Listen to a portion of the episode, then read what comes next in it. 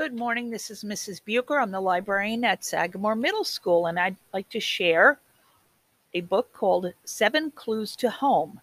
This is written by Gae Polisner and Nora Raleigh Baskin. And uh, Gabe Polisner is a local Long Island author.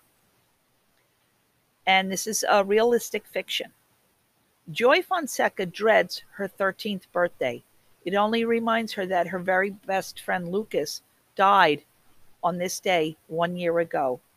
Worse, she worries that the night before it happened, the accident that killed him, Lucas may have heard the thing she accidentally blurted out, or maybe she's worried he did not, in fact, hear her.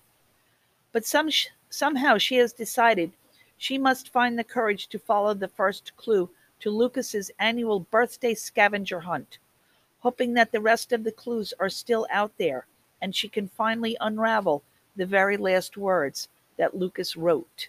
Uh, I thought this was a really great uh, book, and it goes back and forth. Uh, different chapters will be uh, Joy talking, and then Lucas. So if you like that kind of uh, back and forth, uh, this would be a great book.